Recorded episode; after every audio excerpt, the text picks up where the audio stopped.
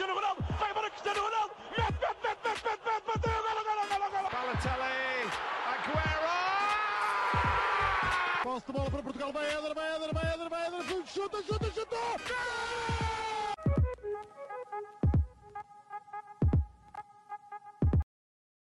Olá, sejam muito bem-vindos a mais um episódio do nosso podcast do Spanenka. Eu sou o habitualíssimo Rodrigo Canhoto, estou na companhia dos raros João Blanco, João Gil e Miguel Rocha. Espero que todos tenham tido um bom e santo Natal e hoje estamos aqui para falar do futebol. Uh, como estamos a aproximar do final do ano, vamos fazer eh, nomeações né, a nível nacional e a nível internacional. Vamos começar do ponto de vista nacional e, portanto, acho que eu e o Gil concordamos aqui. Grande Gil, qual é que é para ti o teu clube do ano? Bem, uh, olá a todos em primeiro lugar. Reitero aqui a opinião do, do meu companheiro de painel, Rodrigo Canhoto, sobre os, uh, o esperar que tenham todos passado um bom Natal. Uh, vamos lá abrir as hostilidades aqui sem mais demoras. Concordo contigo, não disseste, mas eu, eu sei exatamente qual é o teu clube do ano e é o Sport Lisboa e Benfica, com todo o mérito uh, possível, já que conquista uma supertaça já este, neste, nesta edição da, da prova uh, e conquista também um campeonato nacional do, do, ano passado, neste caso 22-23. Uh, e penso que tenha sido a equipa mais sólida, uh, manter um, nível mais alto, uh, se pensarmos no ano inteiro como um todo. penso que foi a equipa que se exibiu também a melhor nível, já para não falar, que também depois chega aos quartos de final da, da Liga dos Campeões, com muito mérito, e neste momento está na Liga Europa este ano, depois de uma fase de grupos menos conseguida. Uh, mas continua nas competições europeias, portanto acho que a prestação do Benfica este ano ah, ainda está nas duas taças, ainda está, está na Final Four da Taça da Liga e na Taça de Portugal também continua na luta, portanto uh, acho que é uma prestação positiva, apesar de, de tudo este ano do, do, Benfica e acho que é a melhor em Portugal. Bem, posso dizer que concordo com tudo o que disseste, para mim o Benfica também é o clube do ano um, e portanto posso talvez passar para aquele que e talvez o segundo melhor clube em Portugal este ano. Miguel, força Não, pá, acho que isto eu já não estava habituado a ter dois lampiões no podcast. Um, mas não, o meu, o meu clube do ano é o Porto, um, nem o Benfica, é o Braga. Um, por, por uma razão muito simples, uh, evolução.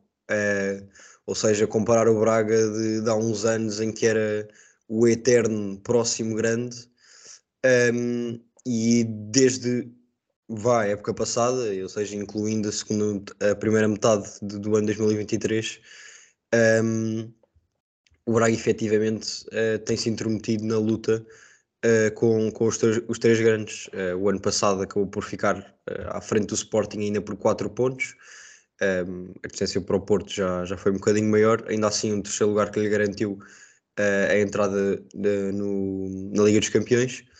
Um, e este ano, uh, na minha opinião, a jogar um, um futebol ainda melhor. Uh, neste momento está em quarto lugar, uh, mas a verdade é que está a dois pontos do Porto e apenas a cinco do Sporting, ou seja, uma diferença que do primeiro para o quarto lugar, que há uns anos seria zero expectável e, portanto, apenas por esse fator de, de, evolução do Obraga. Blanco, estavas aí a assinar e depois se quiseres ligar já com o teu treinador do ano, sei. Não, ou seja, hum, em primeiro lugar, olá a todos. É sempre bom ter de volta Rodrigo Canhoto na, neste painel, visto que sem ele não existia projeto e era um muito melhor representante do Benfica do que o Gil alguma vez foi. Quanto a clube do ano, eu percebo muito bem os argumentos do Rocha e sou sensível a esses argumentos e por isso mesmo é que vou encaixar o Braga noutro sítio mas para o clube do ano, para também depois não me acusarem de, de ser muito clubista e não esquecer que neste painel há duas pessoas que nesta versão do ano passado puseram o Enzo Otamendi no seu 11 internacional. Para não cairmos nessas armadilhas, eu vou dizer que o clube do ano é o Benfica. Apesar de que, obviamente que no período que está aqui a ser avaliado, que é 2023, o Benfica foi campeão nacional, Uh, não ganhou, uh, aliás, ganhou a Supertaça ainda, não ganhou nem Taça da Liga, nem Taça de Portugal. No período aqui mencionado, a prestação europeia também deixa muito a desejar. Portanto, começa o ano com uma eliminatória com o Clube Rouge, que sim senhor é dominante. Perde para a Inter, de forma infantil, especialmente em casa, na minha opinião. E depois é uma fase de grupos completamente catastrófica, em que só se salva no último jogo. Um, mas apesar disso, acho que teve melhor do que os outros, visto que Porto e Sporting também nos iludiram em certa medida. Sporting, principalmente na primeira metade da época, Porto mais na segunda. E o Braga, uh, vou explicar agora, visto que o meu treinador do ano é Artur Jorge. Em primeiro lugar, porque dá uma escolha mais óbvia, que seria Roger Schmidt. Não consigo dar o treinador do ano a Roger Schmidt, porque muitas Roger Schmidt tem muitos vícios e muitos defeitos a nível treinador que se for demonstrar ao longo do ano e não o consigo achar o melhor em Portugal por causa disso. É pá, tem uma gestão a partir do banco completamente terrível. Tem uma gestão de balneário não má, não QB, mas podia ser melhor. Um, pá, também, também posso tocar no Conceição por causa disso, devido a esta questão toda do David Carmo, não é? Mas uh, acho que o Arthur Jorge, por esse tal papel de crescimento do Braga, epá, leva o Braga à Champions, acaba à frente do Sporting, com um plantel que na primeira metade não é nada de espetacular, na segunda metade aí sim já teve mais soluções, e isto para o nível do Braga, obviamente, um, e acho que quero recompensar essa questão. Portanto, para mim, Clube do Ano Benfica, treinador do ano, Artur Jorge. Coxa, para ti quem é que é o treinador do ano?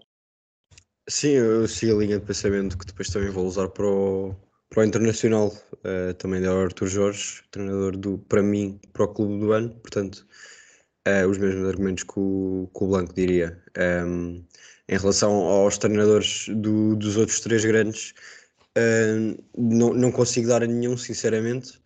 Um, ehm, lá está, se, se, algum outro fosse o clube do ano, seria o Benfica, a quem eu não consigo dar por esta segunda metade do ano 2023 um, muito, aliás, eu acho que o Benfica, como clube, está a ter uma melhor prestação do que Roger Schmidt como treinador. Portanto, dar a Roger Schmidt ainda mais impossível seria. Um, e portanto, dou ao Arthur Jorge também. Gil, não sei se queres defender aqui o Mr. Schmidt. Uh, deixa só dizer que, para mim, uh, eu acabei por escolher o Roger Schmidt, apesar de não, não ser assim tão linear quanto o clube do ano. Uh, partilho de algumas das vossas opiniões. Uh, no entanto, Blanco, eu acho que ele, é, ele gera, de facto, gera bastante bem o balneário. Aquele caso do Laco Dimos foi, se calhar, a exceção à regra. Uh, mas o, o resto, eu penso que os jogadores uh, seguem aquele treinador, apesar do que se tem dito, semana após semana, que era Schmidt perde o balneário, depois na semana a seguir uh, Schmidt já, não, já, já tem os jogadores a seu lado. Pá, eu penso que isso aí é um bocado invenção da imprensa, muitas vezes porque o que eu vejo em campo é que os jogadores uh, se esforçam e, pelo menos em, na maioria dos jogos, dão tudo uh, pelo, para ganhar. E acho que num, num, num, balneário que não esteja com o treinador, isso não acontece. Uh, agora, acho que, que ele gera mal as substituições, isso sim. acho que melhorou um bocadinho este ano, no sentido de já não espera pelos. 80 para fazer a primeira substituição, faz ligeiramente mais cedo, também não é que seja muito melhor, mas ao menos já, já ouvia mudar ao intervalo algumas vezes. Penso que está, que está a tentar melhorar nesse aspecto. Uh, pá, e no, na identidade e modelo de jogo, penso que é o treinador, é um treinador bastante positivo e bastante bom, porque se pensarmos bem, Benfica tem aquele modelo, quando tentou mudar para os três centrais não correu propriamente bem. Uh, retornou ao modelo de origem como a adaptação do Morato e acho que, que até está a resultar. Portanto, eu, eu vou manter com, com, o Roger Schmidt, apesar de perceber que o, que o Arthur Jorge é uma boa opção também. Mas parece-me que o Arthur Jorge ainda é um pouco uh, prematuro no sentido de preparar jogos contra uh, equipas que, que vão anular ou pelo menos vão uh, ler melhor o Braga. Por exemplo, o jogo contra o Benfica acho que é um exemplo perfeito disso. Porque a primeira... Calma, tu há um ano atrás estavas a levar 3-0 do Braga. Pronto, há um ano, 2022 não é que tenha muito a ver, mas. Uh... Ah, num jogo em que o Enzo e o Otamendi também chegam de ressaca, vamos ter calma. Sim, sim, mas o que eu quero dizer é, eu acho que, por exemplo, este último jogo com o Benfica, eu penso que foi um erro do, do Arthur Jorge ter entrado daquela forma a partir o jogo, porque apesar do Braga ser bom nisso, penso que o Benfica ainda é superior, apesar de não ter definido muitos, muitos dos lances que teve, uh, penso que é superior e o Braga podia ter-se dado à morte na primeira parte. A verdade é essa. Uh, portanto... Mas eu também tenho uma questão relativamente a isso. Estou a desviar um bocadinho, mas acho que é importante. E se tivesse corrido bem? E se o Braga de repente marca dois ou três gols ao Benfica de repente? Estamos a dizer que ele era herói, o Schmidt era nabo. Pá, sim, é verdade, mas temos de analisar o futebol pelo que realmente acontece. Mas, mas isso é como, é como em tudo, já, concordo aqui com o Gil. Isto, isto o futebol é injusto na medida em que inventas e resulta, é stop, se inventas e não corre bem. Pá, olha, podemos falar do Schmidt no início desta temporada e não querer jogar com o Neres ou com o Florentino e depois a malta casca um bocadinho por causa disso. Pois. Pá, ia só concluir o raciocínio a dizer, dizer- dar o exemplo de outro jogo, de outro jogo grande, que foi contra o Sporting, em que acho que o Braga também não entra da melhor forma. Pá, e podia ter perdido perfeitamente esse jogo, lá aguentou um 0 só e depois consegue marcar num livro. Portanto, penso que ele ainda tem a crescer nos jogos ditos grandes, vá. Acho que ele tem que crescer um bocado em tudo. Ainda também é um treinador novo, portanto tem, tem mais que tempo, até porque já houve vários deslizes do Braga eh, esta temporada. Conseguiu eh, meter o Braga na Champions, depois de passar os playoffs. Mas eu também tenho o Roger Schmidt. Acho que foi o treinador que mais ganhou neste tempo em Portugal. De facto, revolucionou o futebol do Benfica, desde Jorge Jesus e Nelson Veríssimo e companhias. Ah, imprime uma identidade única no futebol do Benfica, que não vemos outros clubes em Portugal a ter, e portanto acho que acho que tem de ir com, com Roger Schmidt, nem que seja lá está por uma questão de, de critério, que depois se o meu clube eh, do ano é o Benfica, no Internacional o meu clube vai ser o que irei dizer e o treinador é o mesmo, portanto eh, vou seguir esta ordem de critérios. E portanto, Blanco, qual é que é o teu 11 do ano? Bem, quanto a 11 do ano. Na baliza Odisseias Vlaco... Não, não, era giro, mas não vai. Portanto, na baliza, eh, Diogo Costa. Aliás, antes de dizer o 11, fazer uma ressalva. Eu tentei fazer o 11 só com malta que estivesse cá o ano inteiro, e até partilhei com vocês. Que foi uma missão muito complicada, visto que a maior parte da malta que se destacou ou saiu no verão, ou só entrou no verão. Portanto, vou dizer os meus dois 11. Em primeiro lugar, um 11 que eu acho muito mais fraco relativamente ao segundo, que é o 11 de malta que jogou cá 2023 inteiro. Portanto, Diogo Costa, Ostnas, Otamendi, Diomandé e Inácio. Inácio aqui meio adaptado a, central, eh, a defesa esquerda, aliás. Ahm, dupla de meio campo com João Neves e Morita. E na frente, Rafa, Ricardo Horta, Taremi e Banza. E custou muito por aqui o Taremi, visto que ele a partir de setembro desapareceu. O segundo 11, que já vale toda a gente que jogou cá no- durante este ano, Diogo Costa, Ostna, Sotamendi, Inácio, Grimaldo, João Neves e Ugarte, Rafa, Otávio, Di Maria e Jokeres. Sim, olha, eu também acho que vou avançar já. Eu tenho um bocado as duas modalidades juntas. Ahm, portanto, eu, eu fiz aqui uma defesa a 5, com Diogo Costa na baliza, depois Auschwitz a lateral direito. Lá está, isto é muito giro de ver, porque nenhum, nenhum clube em Portugal tem um lateral direito melhor que o Auschwitz, que é médio. Portanto, Auschwitz, uh, Otamendi, António Silva e Inácio, Grimaldo, ou então, lembrei-me do Leonardo Lelo, do, do Casa Pia. Acho que também é um jogador interessante, agora está apontado ao Lille. Lateral direito, assim, meio que suplente, tem o Pedro Malhar do, do Boa Vista. Meio campo tenho o João Neves uh, e Morita, se não for o Morita seria o Garte.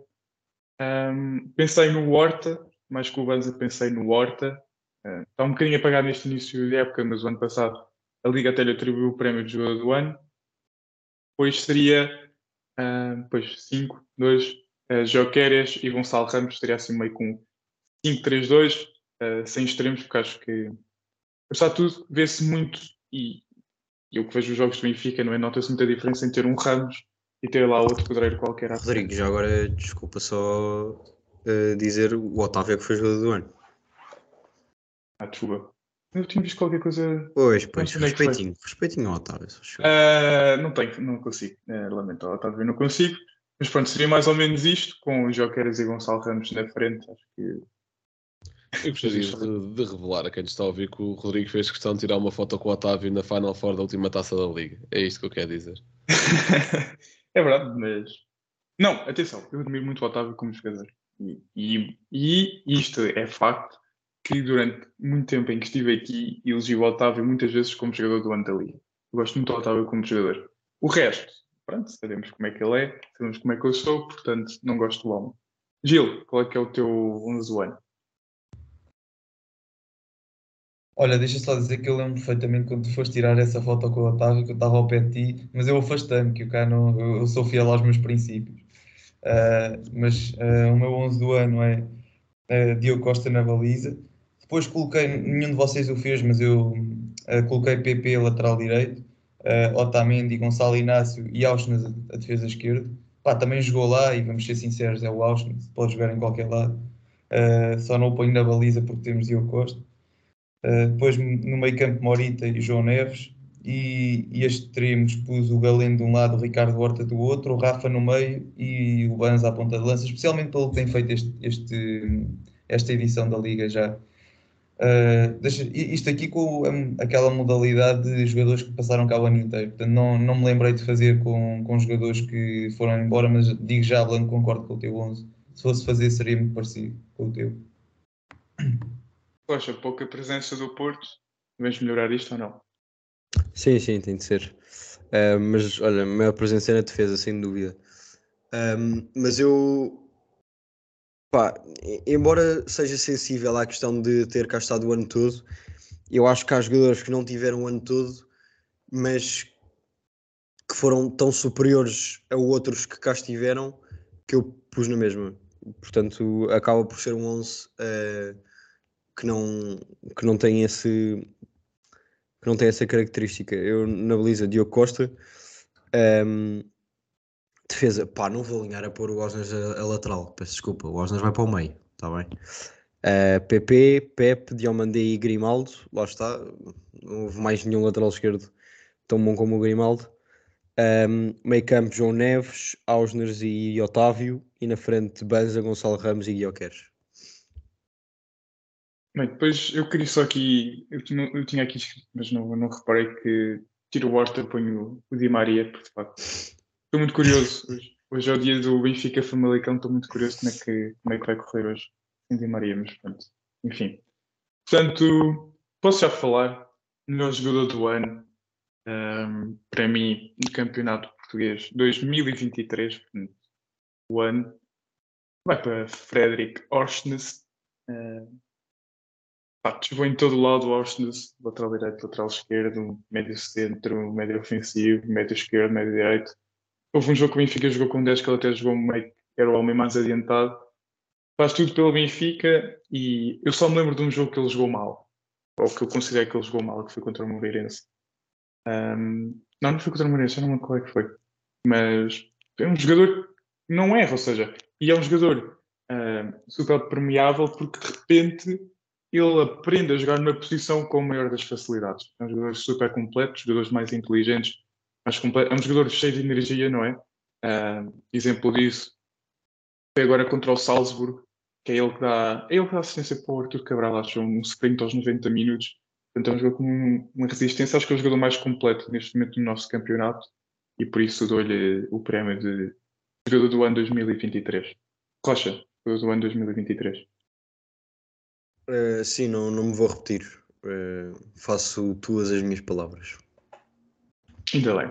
Blanco. O Rocha trocou-se todo, mas é. Um, epá, sim, também Frederic Ostnas, pelos motivos que já apresentaste, mas é engraçado porque, por mim, se eu tivesse de dar. Eu, ano passado, eu acho que quando falámos sobre o campeonato 22-23, eu também dei o melhor jogador ao Ostnas. Acho que foi isso. Mas eu, se tivesse de dar um jogador da primeira metade de 2023, dava a Grimaldo, se tivesse de dar a segunda metade, dava a Jokeres, mas se tivesse de dar a soma das duas, dava a Frederic Costnes, e acho que faz sentido pelos motivos que já disseste. Gil?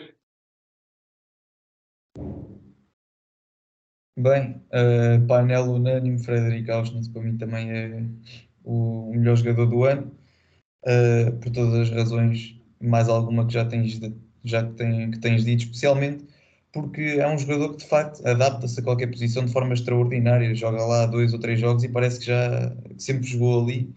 Portanto, é, é mesmo um jogador que, que, eu gosto muito, que, dá, que tem entrega uh, e que dá tudo. Portanto, é daqueles jogadores que, que qualquer adepto gosta. Ô Gil, pega já no jovem.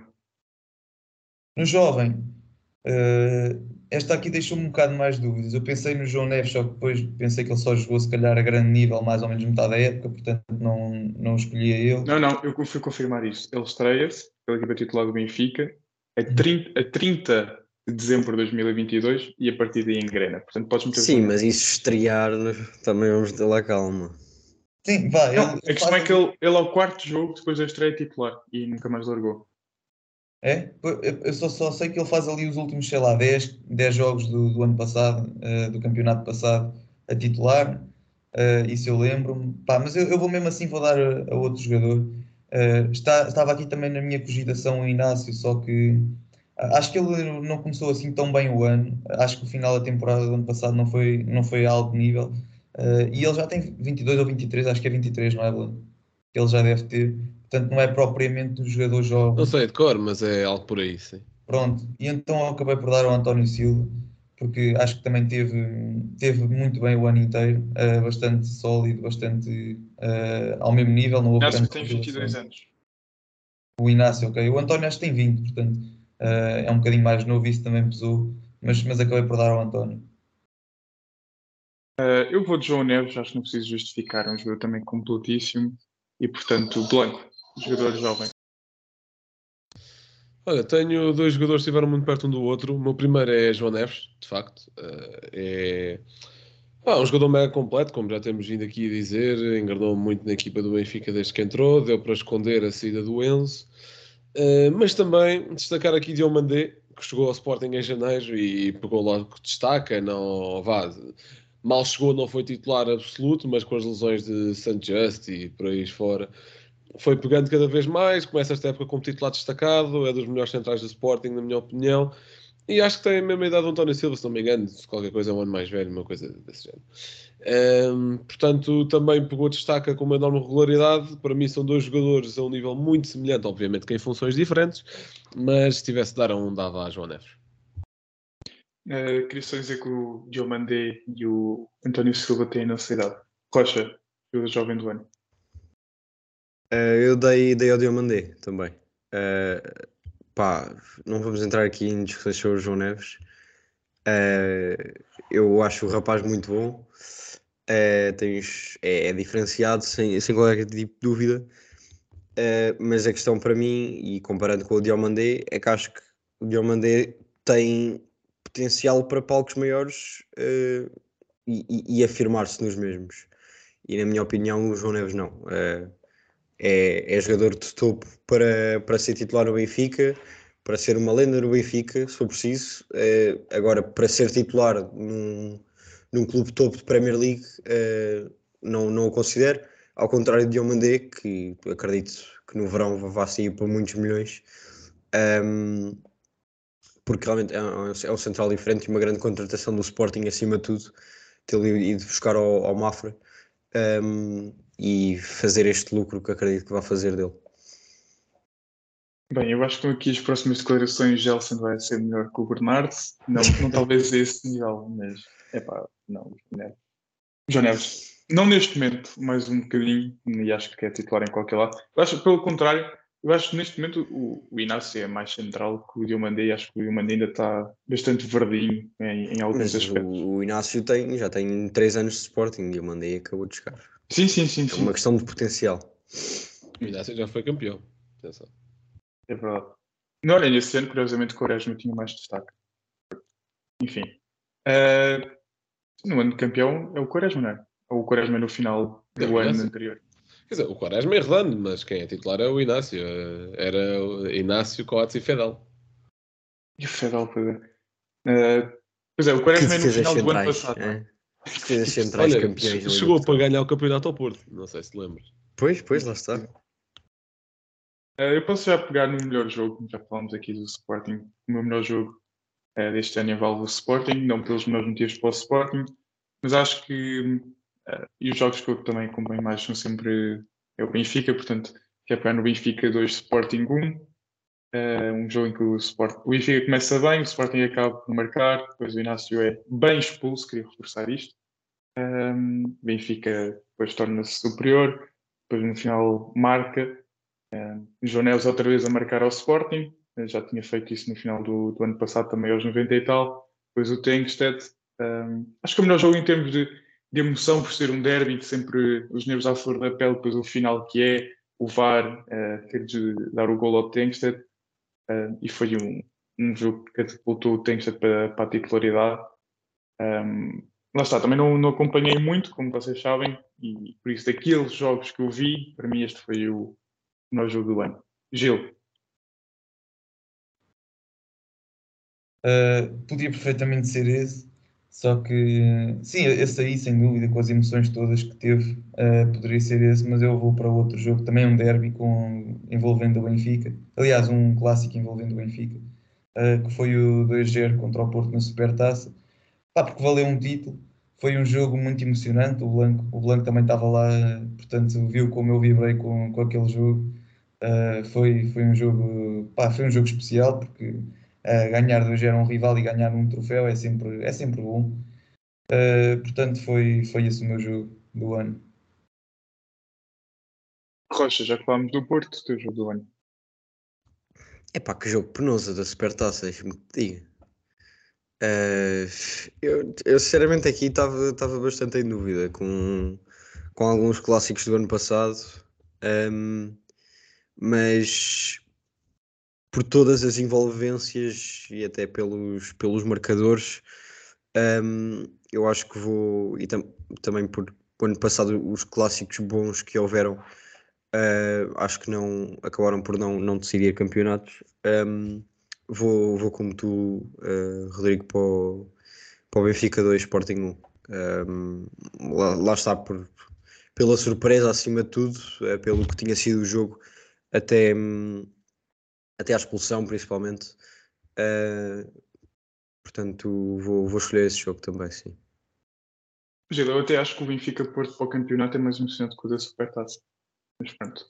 Uh, Blanco. Olha, eh, em primeiro lugar, vir aqui defender um bocadinho o Gil, porque esse 2-0 por acaso também achei um grande jogo. Não, na medida em que acho que as duas equipas se exibiram um bom nível. Portanto, enquanto que no último Sporting Porto, por exemplo, acho que o Sporting foi muito superior ao Porto e o, Muniz superiorizou taticamente, não acho que na Supertaça isso tenha acontecido e acho que foi um jogo mesmo equilibrado. E apesar do Benfica ter concretizado as um oportunidades fator que teve... comum nesses dois jogos, não é? Um fator comum muito interessante nesses dois jogos que é o Pepe para a rua. Ah, sim, sim, estava a esquecer, é verdade. Ah, pá, por... Uh Acho que esse jogo é interessante do ponto de vista tático também. Acho que nenhum treinador superiorizou demasiado ao outro. O Porto também não entra um bocadinho mais na luta porque tem o Galeno a finalizar, tal como o Rafa às vezes faz das dele em alguns jogos, não é? Mas para mim, o jogo do ano, apesar de eu concordar que acho que em termos de emoção o Benfica 2 Sporting 1 é, para quem é um adepto ao neutro do Benfica, é uma coisa mais apelativa. Eu vou para o Sporting 2 Benfica 2, que é já no final do campeonato do ano passado um jogo que também achei muito equilibrado, que lá está, o Sporting acho que superiorizou bastante na primeira parte, mas depois da segunda parte decidiu, decidiu o Paulinho atuar ainda na forma em que estava no ano passado. Uh, e decidiu não matar o jogo. O Sporting foi dando cada vez mais a bola ao Benfica e o Benfica conseguiu empatar através do João Neves. E não me lembro quem é que marcou o primeiro, por acaso. Mas foi, foi um bom jogo também. Uh... Conta, Gil. Acho que foi o Austin. Foi o Austin, sim senhor, que o Dion mandei ficar por falta e fica no chão. Sim, foi um last. Foi, pois é, é uma coisa dessas. É. Ah, mas pronto, achei também um bom jogo e fica aqui uh, a minha escolha. Bem, já que eu piquei uh, esportistas com a questão do Pep, posso entrar aqui no momento fair play. Uh, tenho aqui até dois momentos. Um é, um é meio internacional, meio nacional, porque foi o Galeno contra o Shakhtar, naquele momento em que o Galeno está a fintar é um jogador do Shakhtar, o jogador do Shakhtar agarra-se à bola, agarra-se à bola, agarra-se à perna e o Galeno mete a bola fora, quando podia dar um ataque perigoso para o Porto. E o momento mais bonito que eu achei deste ano, 2023, foi de facto aquilo que o, Projeto 78 fez com o Casa Pia agora, uh, antes do Natal, e portanto acho que se eleger esse como o meu momento de fair play. Blanco, estás a rir? Qual é, é o teu momento de fair play? Olha, eu vou ser sincero, gostei de destacar o projeto. É, pá, eu não tinha aqui, pá, na minha pesquisa não encontrei assim nada de fair play, agora ainda bem que me lembraste tu, Galeno, podes destacar isso. Portanto, eu tinha trazido aqui um momento irónico de fair play, que é o facto de, já que estamos a falar de bons jogos, que é a Supertaça, pá, o Conceição estar a gostar tanto daquele jogo de não querer sair e querer continuar e a ver até ao fim. Uh, estava tão ligado ao jogo emocionalmente, queria lá ficar mais um bocadinho e acho que isso é um bonito gesto de fair play que o árbitro prontamente recusou, sendo rude como é. Uh, já nem lembro quem é o árbitro, mas uh, enfim, não, não gostei é só dessa atitude. Diz, diz, diz. Foi o Godinho? Era o ah, Godinho. foi o Luís Vinho, ok. Assim, eu estava com a ideia. Acho que lembra-se bem do árbitro. Cada, cada vez que esse homem apita ao Porto, eu lembro-me bem, pá. Portanto, Rocha, qual é que é o teu momento de fair play pelo Luís Godinho? É, pelo Josinho podia, podia, podia trazer muitos. Podia trazer muitos. Ahm, no entanto, vou citar aqui o treinador Jorge Jesus e dizer que o fair play no futebol é uma treta. Ahm, e portanto, epá, eu, eu se- sempre que nós falamos disto do fair play, a mim custa-me, porque o fair play originalmente seria algo que os jogadores, na sua bondade, eh, fazem. No entanto, eu acho sempre que existe ahm, um lado não muito altruísta ahm, do seu lado e, e, portanto nu- nunca gosto de destacar assim momentos de fair play porque acho que têm que têm dualidades com as quais eu não me identifico e portanto vou- vou-me ficar por aqui. Tanto o fair play como o Pai Natal. Grande Gil. Exato. Uh, bem, vou, tenho aqui dois momentos, um também um bocadinho mais. uh, não é bem fair play, mas é só para, para dar um aviso à navegação, especialmente uh, aos adeptos um pouco mais, como é que eu ia dizer isto? Ressabiados, depois do jogo com, do Benfica, do Braga Benfica, vieram a dizer que o Benfica fez antijogo e não sei o quê, quando esse jogo foi o jogo com maior tempo útil da Liga, de longe. Portanto, fica aqui só este aviso à navegação. Uh, o segundo. Mas eu acho que já oh, Gil, desculpa lá, só, só defender-me defender-me. Não, não, não, não disse que foste tu. Ok, ok. É, é- é que eu acho que não foi dizer que houve antijogo, foi só que foram atropelados. Mas houve jogo. Isso Ah, eu não, mas houve, houve mal, especialmente adeptos do Braga a dizer que foi que o Benfica fez antijogo e Pá, hoje, eh, pá, eu já sabia que este episódio ia ser longo, mas podes passar para o teu segundo momento, por favor. Pronto, uh, o meu segundo momento uh, ocorreu num jogo da Associação de Futebol de Évora, uh, pronto, um jogo de um escalão uh, um pouco mais abaixo, em que um jogador estava isolado à frente da baliza, o defesa estava a disputar a bola com ele, lesiona-se, uh, e, o, e esse jogador mete a bola fora e não, não marca o gol, portanto, é um momento bonito e de fair play, de certa forma. Espera aí. Ahm, então, tendo em conta que já acabámos o Nacional, vamos passar então para o nível internacional. Eu posso pegar, até porque o meu clube do ano está intrinsecamente ligado com o treinador do ano, e acho que a decisão é óbvia. Ah, Manchester City e Pep Guardiola. Que equipa, tríplice coroa, na Champions. Eu, erro sempre a taça. É a FA Cup? É a FA Cup. Foi, foi. FA Cup e Champions, portanto, primeira Champions da história do City, eh, primeira Champions Guardiola sem Messi, portanto, que equipa, e depois as mudanças táticas que o Guardiola arranjou, meio da época, deixar o 4-3-3 para aquele 3-2, eh, 3-1, qualquer coisa assim impressionante. Oh, deixa, só, deixa só Diz, dizer, diz, diz. acrescentar, acrescentar ao- aos três títulos agora o Campeonato do Mundo de Clubes. eh, Ah, isso também foi. Sim, mas é Foram mais. lá bater em- Não, é verdade, mas foram lá bater em pedreiros. Mas pronto, ainda bem que o Benfica e o Porto, se fossem jogar ao Brasileirão, quase que Olha, mas mais, mais respeito ao Marcelo, se faz favor, está bem? Não, eu tenho respeito ao Marcelo agora. Eu acho. Mas E ao pronto, como Felipe disse, Melo. Como disse o, o Neto, portanto, se o Benfica e o Porto fossem jogar para o Brasileirão, quase que de divisão, qualquer coisa assim. É. Mas enfim, portanto, acho que não há muito a dizer, não houve outra equipa tão dominadora como esta. Blanco, Pep Guardiola e Jurgen Klopp. Lembras esta discussão? Não, pá, gosto muito de Jurgen Klopp, mas este ano não, não tem outra. Tem de ser, eh, para mim, o meu clube do ano, é Manchester City, claramente. Eh, O treinador do ano também é Guardiola, por, eh, em primeiro lugar, ter afastado um bocadinho do seu fantasma, que era desde que saiu do Barcelona, principalmente no City, não tanto no Bayern, é verdade. Sempre chegava à fase adentadas da Liga dos Campeões, punha-se a inventar.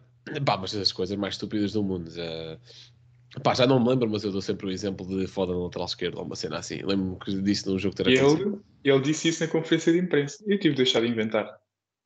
Pois é, pá, porque eu percebo que quando tu és tão genial como é Guardiola ou treinador de topo, às vezes o teu maior inimigo és tu próprio, de tantas opções que, com que tu te venhas a encontrar e pensas já que isto pode resultar, e se resultar és um gênio, e se não resultar és um falhado. É pá, o Guardiola teve o azar que em knockouts de Liga dos Campeões, porque a nível de campeonato que foi sempre dominante na, na, Liga, na Liga Inglesa, teve o azar da Liga dos Campeões a coisa não resultar e teve sorte e também o engenho deste ano a fazer a coisa engrenar e ganhar três títulos.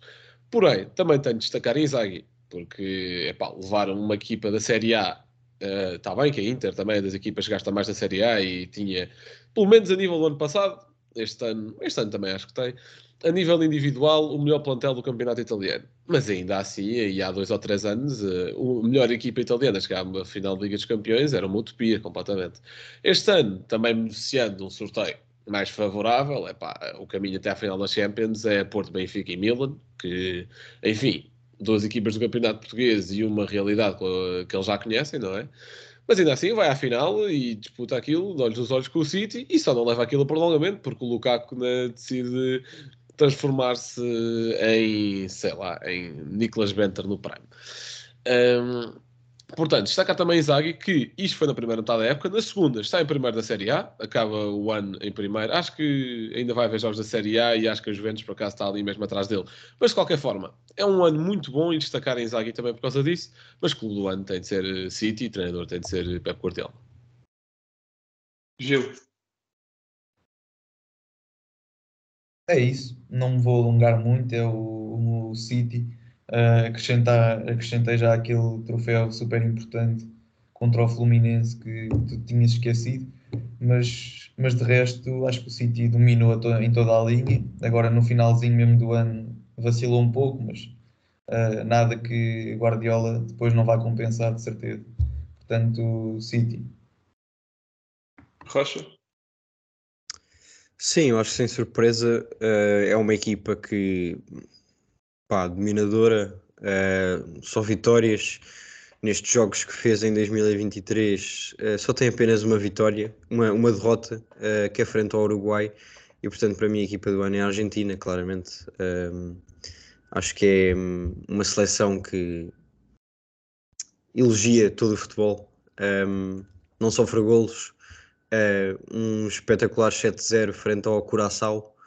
Um, e portanto acho que merecem acima, acima de qualquer outra equipa City ganhar um triplete uh, não me parece suficiente para comparando com uma qualificação para, para o Mundial um, jogando, jogando contra Equador, Bolívia, Peru, Paraguai um, não parece que seja comparável com, com ganhar uma Champions ou um Mundial de Clubes e portanto é para mim a Argentina. Muito bem, temos aqui o nosso momento irónico e, não, não, esquecer de, não esquecer a excelente época está a fazer o Inter Miami, atenção. No mercado de transferências. bem, podemos ter a Rocha agora um bocadinho mais a sério. Vamos passar então para, para o teu 11 ano, quem entra no teu 11 ano. Não sei se tem algum argentino ou não. Ano. Um... Mas vai ser mesmo o 11 da Argentina por acaso não, não tenho nenhum, nenhum argentino. Pá. O meu 11 do ano. Um, bem, começando pela baliza, um, seguindo, uh, seguindo o raciocínio de, de melhor clube do ano também pelo City, uh, poderia ser o Ederson e, e provavelmente seria o meu, o meu segundo um, atrás do que eu escolhi, apenas mais por uma questão de, de performance individual, no sentido em que acho que que o Ederson acabou por não ter tanto trabalho uh, como o Ter Stegen, que foi, que foi o guarda-redes que eu escolhi. Um, acho que teve exibições melhores em termos individuais e, portanto, acabei por escolher ele. Um, depois, eu estou a jogar num 3-3-4, se é que se pode dizer. Um, centrais, uh, Ruben Dias, Stones e Saliba. Uh, escolhi o Saliba por uma razão muito simples. Acho que é um jogador que este ano está a fazer toda a diferença pelo Arsenal e que se não fosse o ano passado, aquele período em que teve lesionado, o Arsenal poderia muito bem ter sido, ter sido campeão. Uh, acho que fez toda a diferença um, na, na, Premier League e, portanto, acabei por, por o inserir aqui. Um, meio campo, quem dera alguma equipa ter um meio campo destes, uh, escolhi Rodri, uh, Bellingham e Bernardo Silva. Um, tive, tive alguma dificuldade aqui para a frente para, para fazer o 11. Uh, eh, por exemplo, se fosse só pela primeira metade do, do ano 2023, De Bruyne provavelmente mereceria. Uh, depois um período muito ilusionado que, que acaba por afastar deste 11, na minha opinião. Um, e o Bernardo é, é, daqueles jogadores que pronto, não, não se fala muito, mas acho que é nestes momentos em que se tem de lhe dar um mérito e, e destacar. Um, individualmente, porque realmente é, é, um, é um jogador extraordinário. Um, para além de pessoa, uh, de ser uma pessoa muito ponderada uh, como jogador, é, é, realmente algo de outro mundo uh, e, e, faz todo o sentido para mim o Guardiola compará-lo como faz várias vezes com, com o Messi, obviamente um, na, na, sua escala, um, ainda assim é, é 100% um, mérito do, do Bernardo.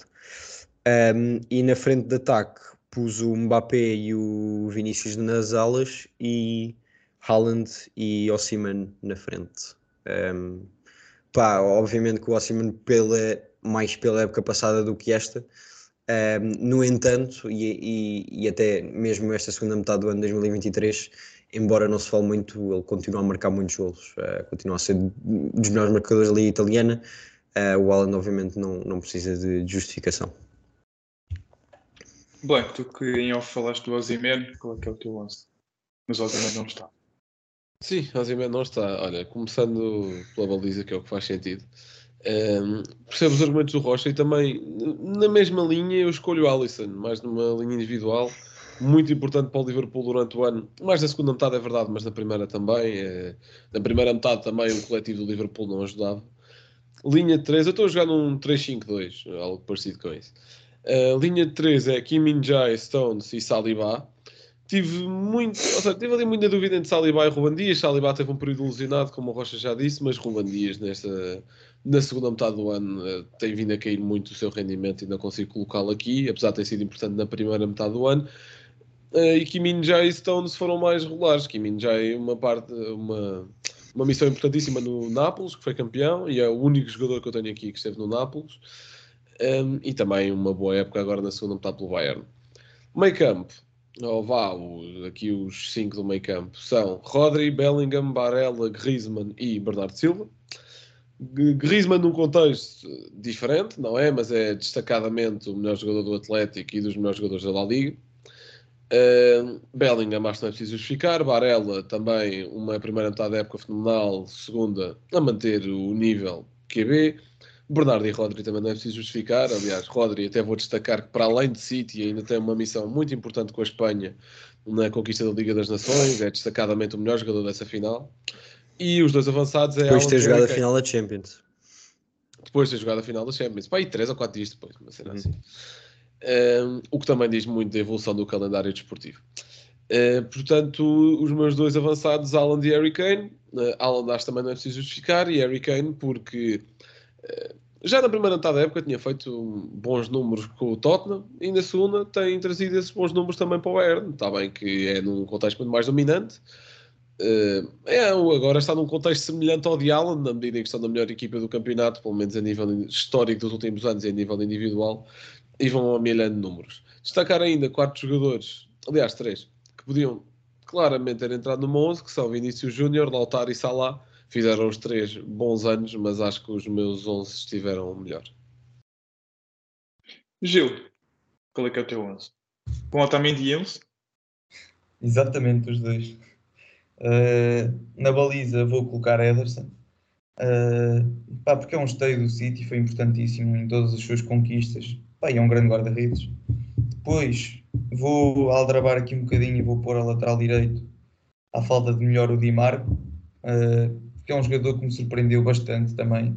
Uh, desde que o vi jogar contra o Benfica, uh, tenho acompanhado com um bocadinho mais de cuidado e é um, é um lateral barra ala muito veloz, muito forte, uh, bom no cruzamento. Pá, é realmente um jogador que acho que merece estar aqui, chegou à final da, da Champions e faz uma excelente Champions. Depois, dupla de centrais, vou pôr o Ruban Dias e o Bastoni, também do Inter. Uh, mais um jogador que me surpreendeu uh, bastante, especialmente no jogo contra o Benfica, com, com, a capacidade ofensiva que ele tem. Não é, não é comum num central conseguir chegar e fazer cruzamentos no meio campo que dão uh, golos. Uh, e depois a lateral esquerdo vou colocar o Grimaldo. Pode parecer um pouco estranho, mas acho que ele faz uma primeira parte da época muito boa ao nível do Benfica.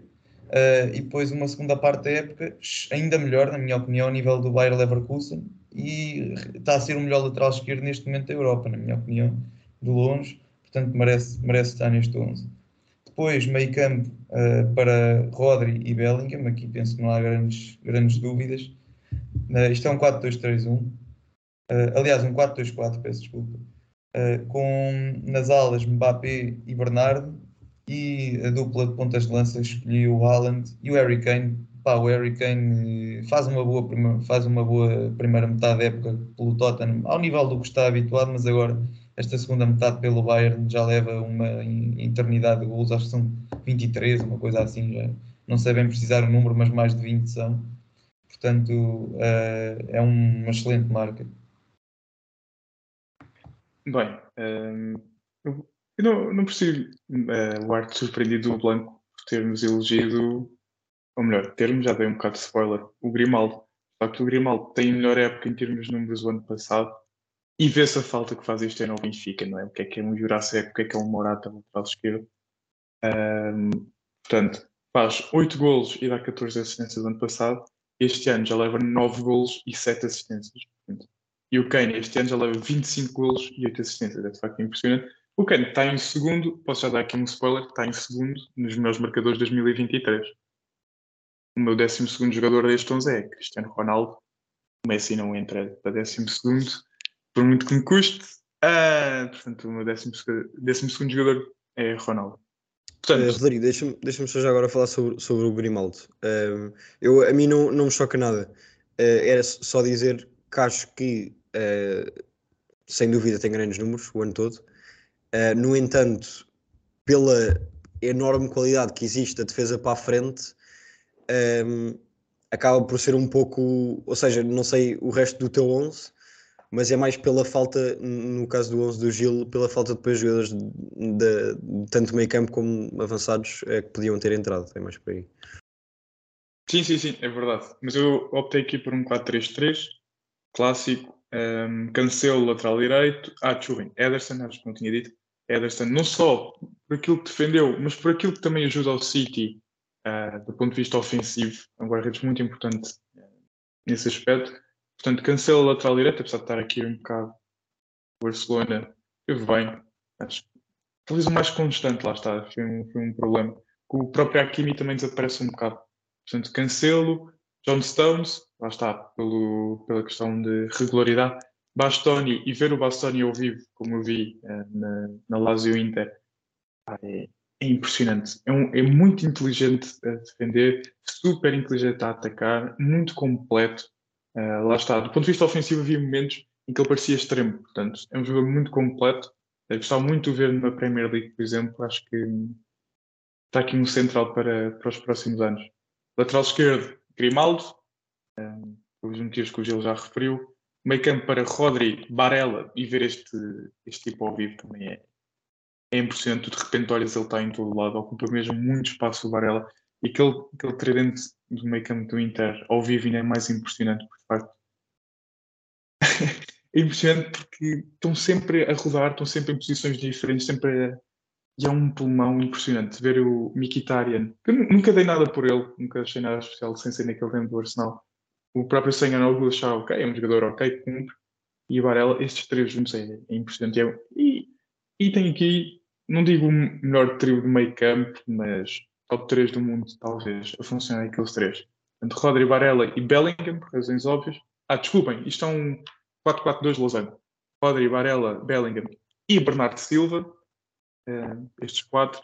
E depois Harry Kane e Haaland uh, no ataque. Este seria, seria assim o meu 11 do ano. E posso, posso já adiantar. Uh, para mim, o meu jogador do ano é Rodri. Para mim, merece, merecia ter ganho a bola de ouro. Que eu percebo que o City faz 48 jogos com, com ontem, não, com antes de ontem, com, com o Rodri titular sem perder. 48 jogos. E viu-se a desgraça que foi agora o Rodri teve um período fora. Um, viu-se a desgraça que foi o City. Perdeu muitos pontos de forma estúpida. O City tinha apenas, acho que era uh, 7 pontos em 18 possíveis, qualquer coisa assim. Portanto, falta que o Rodri faz esta equipa do City e por isso, para mim, merece um prémio de jogador do ano. E posso já juntar que o jovem do ano é Bellingham, aquilo que se apresentou no Dortmund está a apresentar no Real Madrid. Falta um jogador ultra decisivo e por isso fica assim o meu jovem do ano. Portanto, Gil, jogador do ano e jovem jogador do ano. Olha, estou bastante de acordo, bastante alinhado contigo. Rodri, para mim, é o jogador do ano. Uh, várias vezes o mencionámos aqui neste, neste painel, neste podcast, e, e sempre dizendo com, com um sentimento de injustiça uh, por ele não figurar entre os melhores, ou vá até mesmo melhor, para mim é o melhor este ano. Uh, e o melhor jogador jovem, pá, tinha de pôr o Bellingham, obviamente. Uh, acho que não há, não há grandes contestações quanto a isto, mas dou aqui só uma menção honrosa ao Musiala também, que é um jovem muito talentoso uh, e gosto muito de o ver jogar também, tem evoluído, evoluiu este ano, 2023, bastante. Pá, e acho que também tem um futuro brilhante pela frente. Achavas que, achava que ias pôr o, o João Neves? Blanco, para ti, quem é que são os melhores? Até me estranho não falar do António Silva. Bem, uh, para mim, melhor jogador do ano, vou ser sincero, estou está mesmo ela por ela entre Roddy e Bellingham. Eu acho que Bellingham podia ser facilmente também o melhor jogador do ano no geral. Uh, faz uma primeira metade. A sua primeira metade é o jogador mais importante do Dortmund. Um Dortmund que pá, depois borrega a Bundesliga na última jornada da forma que foi, mas uh, acho que é um jogo em que Bellingham nem podia jogar ou começou no banco. Era uma coisa desse género. Um, eu, eu, eu, sei, ele acabou o jogo, ele jogou. Porque eu lembro de ver sim, aquela mas, imagem mas eu acho que ele tá, começou a partir do banco por algum motivo, já não me lembro. Um, pá, do jogador mais influente de um Dortmund que finalmente conseguiu ser constante numa luta pelo título até à última jornada, lá está, e depois na segunda metade acho que nem preciso dizer nada, está a ser o jogador mais influente do Real Madrid, que para um médio ter uma, uma marca de golos nos primeiros jogos pelo Real Madrid, uma marca semelhante à de Cristiano Ronaldo quando chegou, é pá, uma coisa ridícula, acho que podia ser perfeitamente o melhor jogador do ano também, e, e para mim é muito, entre ele e Rodri é muito ela por ela, acho que não consigo escolher um. Uh, melhor jogador jovem, na mesma ordem, é Bellingham, mas se não tivesse que escolher o, o mesmo, também falaria em Saka, que em Bukayo Saka. Acho que também foi um elemento bastante importante do Arsenal durante este ano.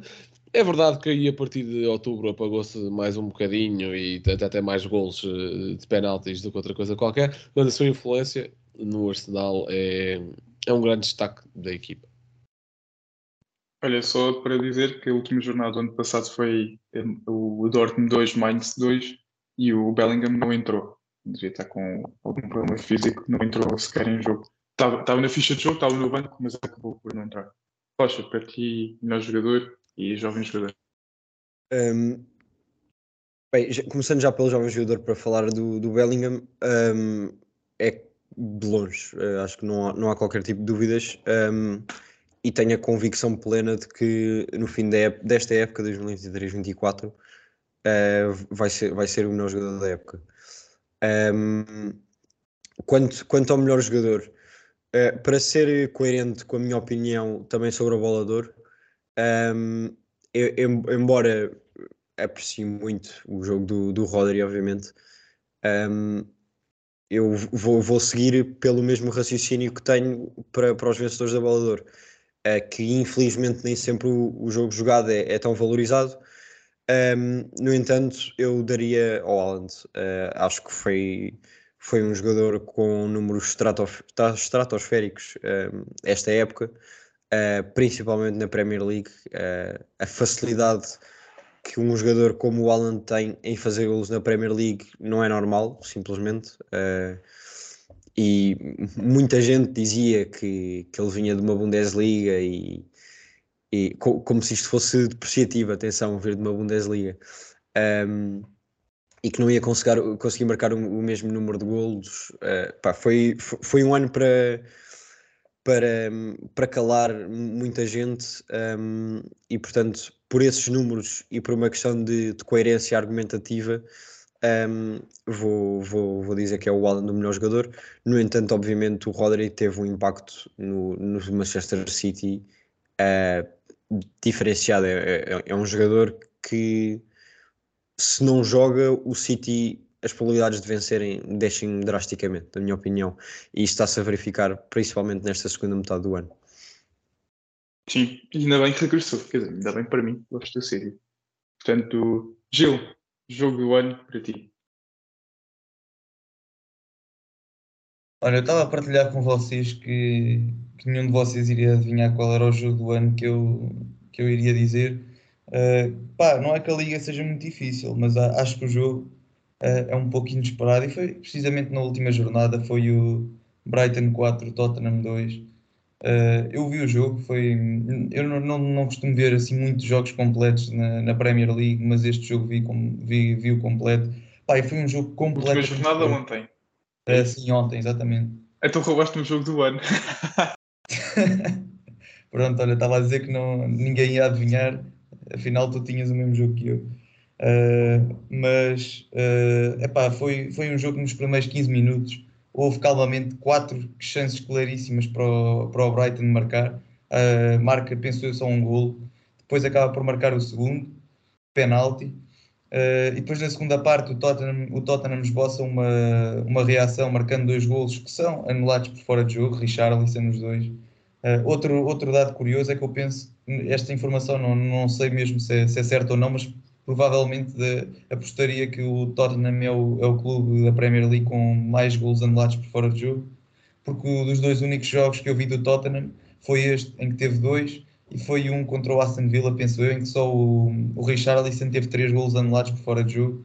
Portanto, nos únicos. Foi o Sono, foi o Sono, eu vi esse jogo. O Sono, Sono, exatamente. Nos, nos únicos dois jogos que eu vi. Nem tinha entrado em modo Morata. pois, foram logo cinco gols anulados por fora de jogo.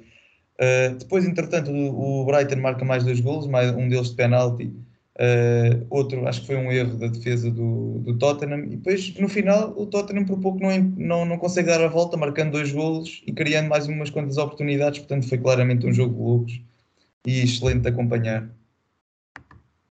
Ontem os jogos foram muito bons, ontem o Arsenal também foi geríssimo de acompanhar. O Albona parecia que tinha um imã para a bola, estão sempre a arrebentar contra o Albona. Portanto, olha, o jogo roubou-me o jogo do ano. Não posso, não posso falar mais. Portanto, Rocha, jogo do ano. Bem, vai, vai, faltar aqui o Blanco para fazer o pleno com, com jogos com o Tottenham. Vamos ver que, que jogo é que ele traz. É, mas eu vou trazer o jogo. Não é a última jornada, mas foi quase. Foi a jornada 34 é, da época passada entre o Liverpool e o Tottenham, em que o Liverpool entra a vencer 3-0 um, vencer 3-0 aos 40 minutos. Depois o Kane acaba por fazer o 3-1. Um, o Tottenham chega ao empate 3 igual com o gol do Richarlison aos 90 mais 3 e depois o Diogo Jota ainda faz o 4-3 um, um, minuto depois, depois de um erro do, do Lucas Moura muito infantil uh, mas foi, foi um, um, jogo de loucos uma, um jogo que se achava que ia, que ia sair uma goleada uh, depois de aos 20 minutos uh, estar, estar 3-0 3 gols em 20 minutos. Um, o Tottenham vira para um empate e depois ainda assim o, o Liverpool acaba por sacar a, a vitória. Blanco. Bem, agora estávamos aqui a falar de Premier, ainda me lembrei do Chelsea 4 City 4, mas não é nenhum desses jogos que eu vou destacar. Eu trouxe dois. O primeiro, não fazemos pleno de Tottenham, mas fazemos pleno de jogos que envolvem equipas da Premier League, porque eu escolhi o Liverpool 2, Real Madrid 5 que foi um jogo dos oitavos da Liga dos Campeões do ano passado, que foi um excelente jogo. De, talvez assim a última grande, grande exibição de Benzema também pelo Real Madrid num grande palco. É um jogo fenomenal dele, dele do Vinícius, do Modric. Eh, corre muito bem o jogo ao Real. E o outro que eu trago aqui era um campeonato um bocadinho mais periférico, mas toda, todo o contexto torna isto um jogo fenomenal, que é o Genk 2, Antuérpia 2, que é o jogo do título do Antuérpia que basicamente um gol de, do Alderweireld, ou Alderweireld, como quiserem chamar, uh, do empate para o Antuérpia, mesmo no final, faz com que o Antuérpia se destaque relativamente ao União San Giloase e ao Clube Rouge e alguém que portavam os quatro de decidir o campeonato na última jornada. E o Antuérpia é campeão não sei quantos anos depois, ou acho que até mais de 60 anos depois, uma coisa desse género. Portanto, uma coisa mesmo fenomenal. É, Epá, lá está, apesar de ser um campeonato periférico, é, se não é este tipo de jogos são jogos do ano, é o quê? É um jogo que quatro equipas estão a lutar pelo título e se calhar, quem sabe, não vamos ter algo parecido em Portugal este ano, não é? é assim, temos uma jornada também com dois clássicos, tal como foi na primeira volta. Temos uma jornada com dois clássicos lá para o final, quem sabe, se não digo que o campeonato se decida aí, mas vão-se decidir muitas coisas aí e pode ser que tenhamos algo mais interessante. Bem, Gil, já que eu dei o teu, teu momento de fair play, diz lá qual é que foi. É verdade, tenho de agradecer porque estava um bocado difícil encontrar um momento de fair play internacional, uh, mas forneceste-me aquele, aquele lance do Ronaldo uh, para, para a Liga dos Campeões Árabe contra o Persepolis, uh, em que ele, ele não sofre penalti, mas o árbitro assinala penalti e o Ronaldo levanta-se e diz-lhe que não, que não foi de facto uh, penalti e pronto, e não, acaba por não cobrar, acaba por seguir jogo. Pá, é, um, é sempre um momento de fair play porque é raro o jogador que faz isto. E como o futebol não são só os 22 que estão dentro de campo, mais os 7 suplentes de cada lado, mais os treinadores, o momento de fair play vai no jogo entre Real Sociedade e Atlético Bilbao, com aquele adepto do Bilbao no meio dos adeptos da Real Sociedade, em que estão os adeptos da Real Sociedade, fez o seu habitual momento de estarem virados de costas para o campo, todos abraçados. O Atlético Bilbao, o adepto do Atlético Bilbao estava lá no meio, a sorrir e, portanto, está lá neste momento a disputar. E é bonito ver, e eu posso estar testemunho disto, que foi, foi muito. Atenção, que a Lazio e a Inter não são rivais como eu achava, são muito amigos, as claves estão-se muito bem. E foi bonito ver o jogo entre a Lazio e a Inter, os adeptos juntos, a virem no cortejo juntos, foi, foi bonito. Foi também assim, um momento bonito de presenciar ao vivo. E portanto, se calhar fico, fico com estes dois. Portanto, Blanco, momento fair play. Olha, o, também foi complicado para mim escolher um, mas acabei. Apesar de ser um momento assim mais fraco, porque obviamente que todos os jogadores que, que infelizmente falecem depois são alvo de, de homenagens, mas escolhi esta em particular pelas circunstâncias, que é o Newcastle a homenagear o Christian Natsu, que morreu no, no seguimento daquilo que foi o terremoto na Turquia, no, no início do ano. E, e lá está, é a homenagem que fazem depois no, no St. James Park, é uma coisa muito emocionante. Um, isso, yeah, é este o meu momento de fair play. Rocha? Bem, mantendo o que disse há pouco, a única exceção que faço são é, com, com momentos de, de saúde, é, e portanto vou destacar aqui um, há cerca de duas semanas, quando o, o capitão do, do Luton acabou por cair inanimado. Um, não só a prontidão, uh, tanto dos colegas de equipa como da equipa adversária, do Bournemouth, uh, contra quem o Luton estava a jogar, um, ehm, mas também dos adeptos. Uh, no fim do jogo, um jogo que acabou por ser adiado, que irá ser rejogado uh, alguns no tempo.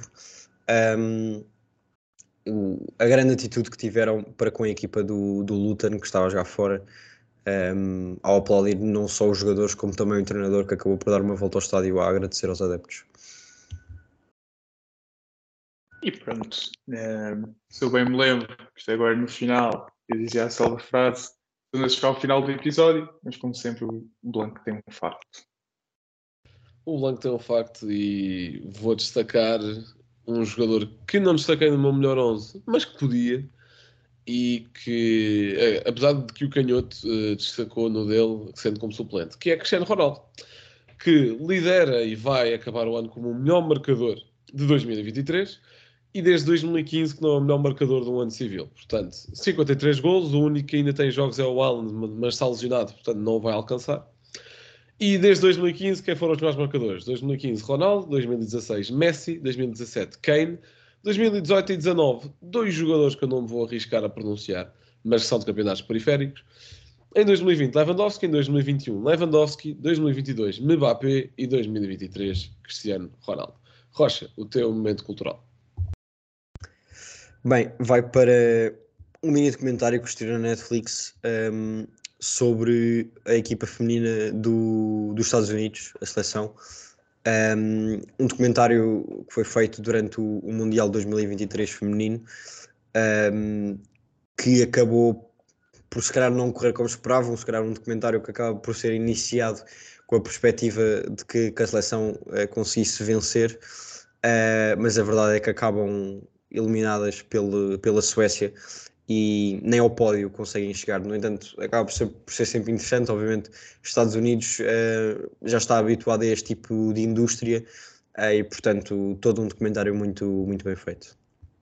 Uh, Gil, o teu comentário da semana. para terminar o ano, vou trazer não um comentário, mas sim uma história insólita que, que li outro dia tem a ver com um jogador uh, que é conhecido no nosso campeonato, o Morilai Sila, do, do Aroca. Não sei se estão familiarizados com a história, uh, mas foi essencialmente num jogo em que ele fez pela Guiné-Conakry que contra o Brasil recebeu a camisola de Vinícius Júnior e depois, por alguma razão, a camisola desapareceu uh, do balneário e o jogador quis, quis revistar quase toda a gente, todos os seus colegas, inclusive o treinador, uh, e acusou inclusive alguns de roubo. e neste momento foi, foi arriscada a convocatória para a CAN, portanto é uma história insólita, vão ler, que não, tem a sua piada tem a sua piada, sobretudo com esse relógio a dar as horas aí, aí atrás. Uh, Gil, se não queres introduzir, eu introduzo-me a mim mesmo. Portanto, trago aqui o emplastro, sei que já, já não estão habituados. Quero falar de Jack Harrison, jogador que marcou agora na derrota do Everton contra o City por 3 a 1. Um jogador que é formado do Man United. Depois, curiosamente, foi logo para os Estados Unidos, onde jogou no New York City, onde teve bons números. O City acaba por ir buscar, acaba por o emprestar ao Middlesbrough, ao Leeds. Ele faz quatro épocas uh, no, no Leeds emprestado pelo City. Depois o, o Leeds lá já ficou com ele, uh, título definitivo. Depois empresta-o ao Everton. Ele fez um jogo agora com 27 anos, fez um jogo no sub-21 uh, eh, do Everton. Está no Everton este ano ainda emprestado pelo Leeds, onde com, em 16 jogos marca dois golos e dá quatro assistências, sendo que um destes golos é contra o City, o que o teve. Um jogador festejou com bastante alegria ter marcado a sua equipa. Portanto, este é o nosso podcast, o último de 2023. 2024 seja um grande ano ponto de vista desportivo para o Sport Lisboa e Benfica e para os demais clubes da nossa liga. este foi, foi mais um episódio do vosso podcast Hispânica. Fiquem bem e até o próximo ano.